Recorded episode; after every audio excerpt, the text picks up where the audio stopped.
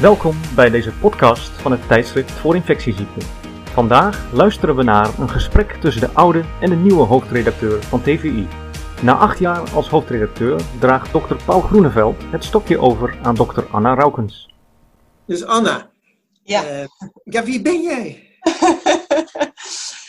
Anna Roukens, internist infectioloog in het LUMC in Leiden. Een vrij klein academisch ziekenhuis. Tussen het grote Rotterdamse mastodont, zal ik maar zeggen, en Amsterdamse ziekenhuizen.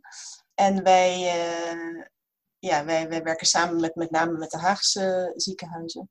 Ik heb biomedische wetenschappen gestudeerd en geneeskunde. Aanvankelijk biomedische, omdat ik eigenlijk vooral onderzoek wilde doen. Maar gaandeweg merkte ik toch dat de patiëntenzorg dat toch ook wel heel interessant was. Meer de klinische kant. Dus heb ik het gecombineerd. En eigenlijk die liefde voor de infectieziekte, als ik terugkijk, zit die er al vanaf het begin in. Want ik heb al mijn stages, ook voor biomedische, gedaan in labs die altijd te maken hadden met of infectieziekte of immunologie.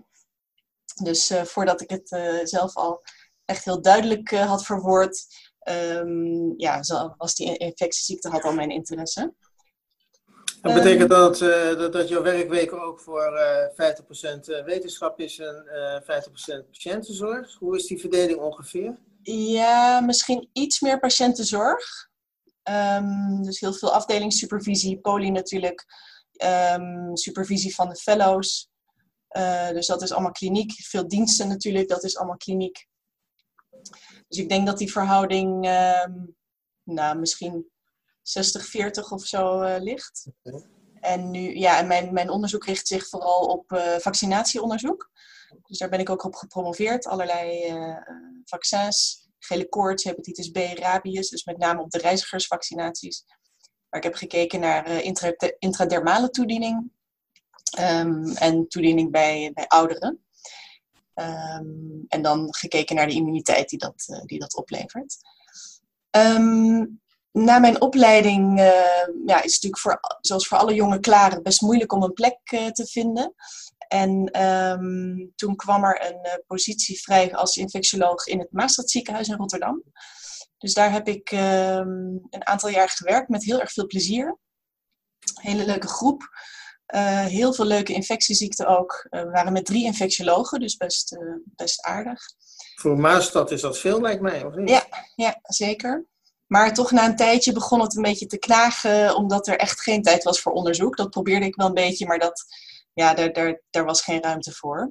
En toen kwam er net weer een plek vrij in het LUMC, dus toen heb ik daarover nagedacht en uiteindelijk besloten om toch terug te gaan om die patiëntenzorg en dat onderzoek te kunnen combineren.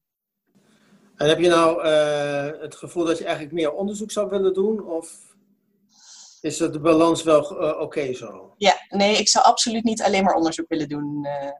Nee, ik haal echt heel veel plezier uit de poli en ook het begeleiden van de artsen. Ja. Waarom heb je ja gezegd tegen het aanbod? Waarom ik ja heb gezegd? Nou, in eerste instantie, ik had even gekeken vanaf 2014 volgens mij in de hoofdredactieraad. Ja, waarbij ik ontzettend veel artikelen heb gereviewd. Samen met de anderen natuurlijk. En dat vind ik heel erg leuk werk. Daar leer ik ook heel veel van. Maar op een gegeven moment, na zoveel jaar, is het natuurlijk wel weer tijd voor iets nieuws. En ja, met deze nieuwe positie heb je toch meer overzicht en iets meer sturing in wat er gepubliceerd wordt. En dat vind ik gewoon een logische vervolgstap. Ik heb ook eerder voor een tijdschrift, dat toen AJOS heette, nu de jonge specialist, gewerkt. Ook eerst gewoon in de redactieraad en later als hoofdredacteur. Om juist dat overzicht te hebben en te sturen.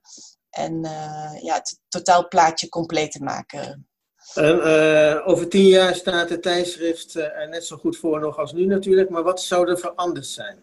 Ik vind dat wel moeilijk, want ik vind het eigenlijk heel leuk zoals het is. En natuurlijk komen er steeds wat kleine ideetjes voor een nieuwe rubriek of een nieuwe column of dat soort dingen. Maar een hele grote lijn die anders zou moeten, daar wil ik eigenlijk niet te veel aan veranderen. Want ik vind het juist leuk dat het zo toegankelijk is, ook voor mensen om te schrijven. Wat is de kracht van het tijdschrift nu? Ik denk zelf dus ook dat het in het Nederlands is. Dat vind ik heel. Ik denk dat daardoor mensen het makkelijk lezen. Dat ze het meer zien als iets wat je makkelijk even pakt en doorneemt. Terwijl een Engelstalig artikel moet je toch weer even wat extra energie in stoppen. Om dat goed te begrijpen. Dus ik denk dat dat heel aantrekkelijk is. Het is heel breed en heel toegankelijk. Dus het gaat niet heel erg op de details. Omdat het juist voor infectiologen, microbiologen, maar ook algemeen internisten, andere specialisten begrijpelijk moet zijn. En dat vind ik heel erg goed aan het blad. En het is ook heel, bijvoorbeeld die casuïstiek, om gewoon eens te zien. Kijk, natuurlijk proberen we de bijzondere dingen eruit te pikken, maar ook weer niet te bijzonder. Hè? Gewoon dat mensen publiceren wat ze meemaken. En dat geeft een goed klankbord, denk ik, voor iedereen die het leest. Ja, bijvoorbeeld richtlijnen die samengevat worden. Nou, dat geeft je toch weer even snel een update. Zonder dat je zelf de hele richtlijn hoeft te lezen.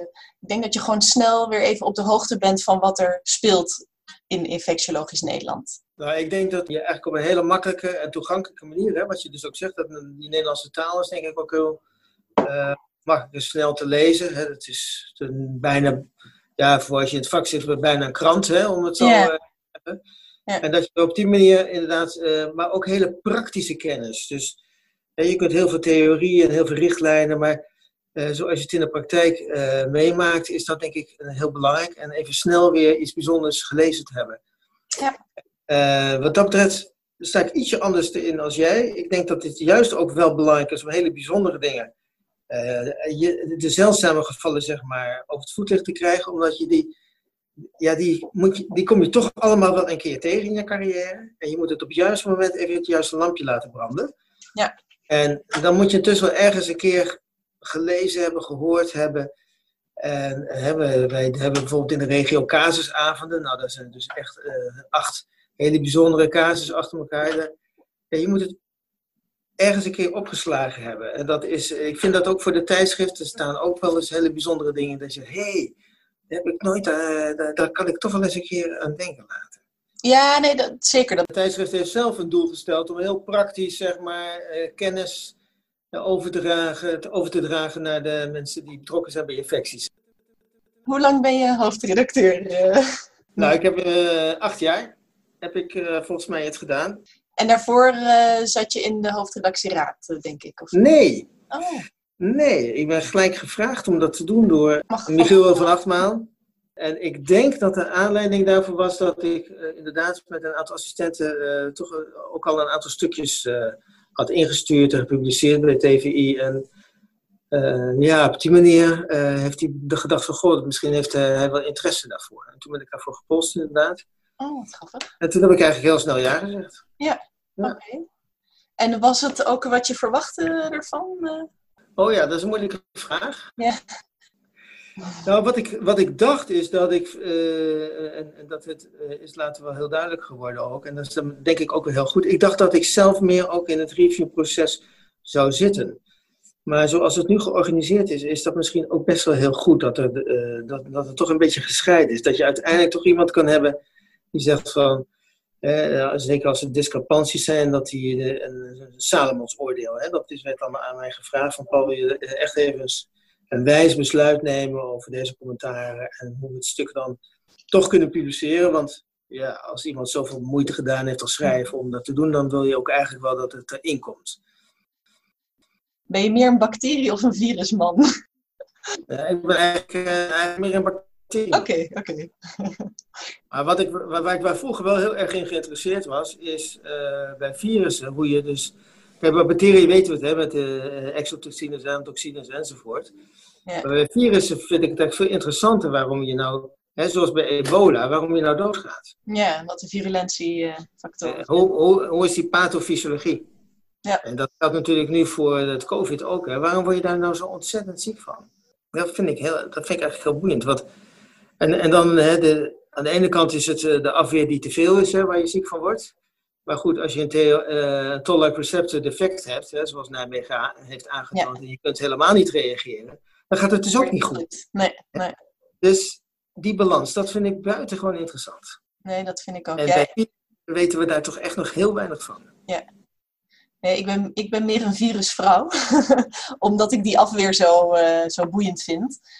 En omdat we natuurlijk toch meer vaccinaties ook hebben voor virussen. Wat ga je nu doen met al je vrije tijd? Nou ja, ik heb natuurlijk de laatste jaren wel een beetje de balans opgemaakt. Dat komt ook een beetje omdat, nou ja, dat weet jij denk ik ook. Ik heb natuurlijk ook een ziekte, een probleem gehad. Ja. Dat gaf natuurlijk wel een enorme spiegel van wat wil ik nog bereiken. Dus ik heb inderdaad in mijn privésfeer een aantal dingen nieuw opgepakt. En ik heb een aantal dingen waarvan ik dacht van, nou, dat heb ik nu vrij lang gedaan. Dat is ook goed als weer als iemand anders dat overneemt. Met nieuwe ideeën, nieuwe impulsen en nieuwe energie, zeg maar. Nou, tot slot nog dan. Wat zou je, Paul, als vertrekkend voorzitter willen meegeven aan de nieuwe voorzitter? Kijk naar je netwerk voor mensen die wat dingen kunnen schrijven. Hè, mooie stukjes op het gebied van infectieziekten. Hou je ogen en oren open in de kliniek wat er allemaal langskomt. Want Leiden, daar ben ik zelf ook opgeleid, is een hartstikke goed ziekenhuis. Echt, ik was heel blij dat ik daar mijn opleiding voor infectieziekten mocht doen. Chapeau over het niveau daarvan. En kijk bij vertrekkende leden van de redactieraad goed hoe je die op een goede manier kan aanvullen. En de rest word je zo goed ondersteund, loopt allemaal vanzelf. We hopen dat deze podcast interessant voor u was. In TVI nummer 6 kunt u het gesprek tussen Paul Groeneveld en Anna Roukens teruglezen.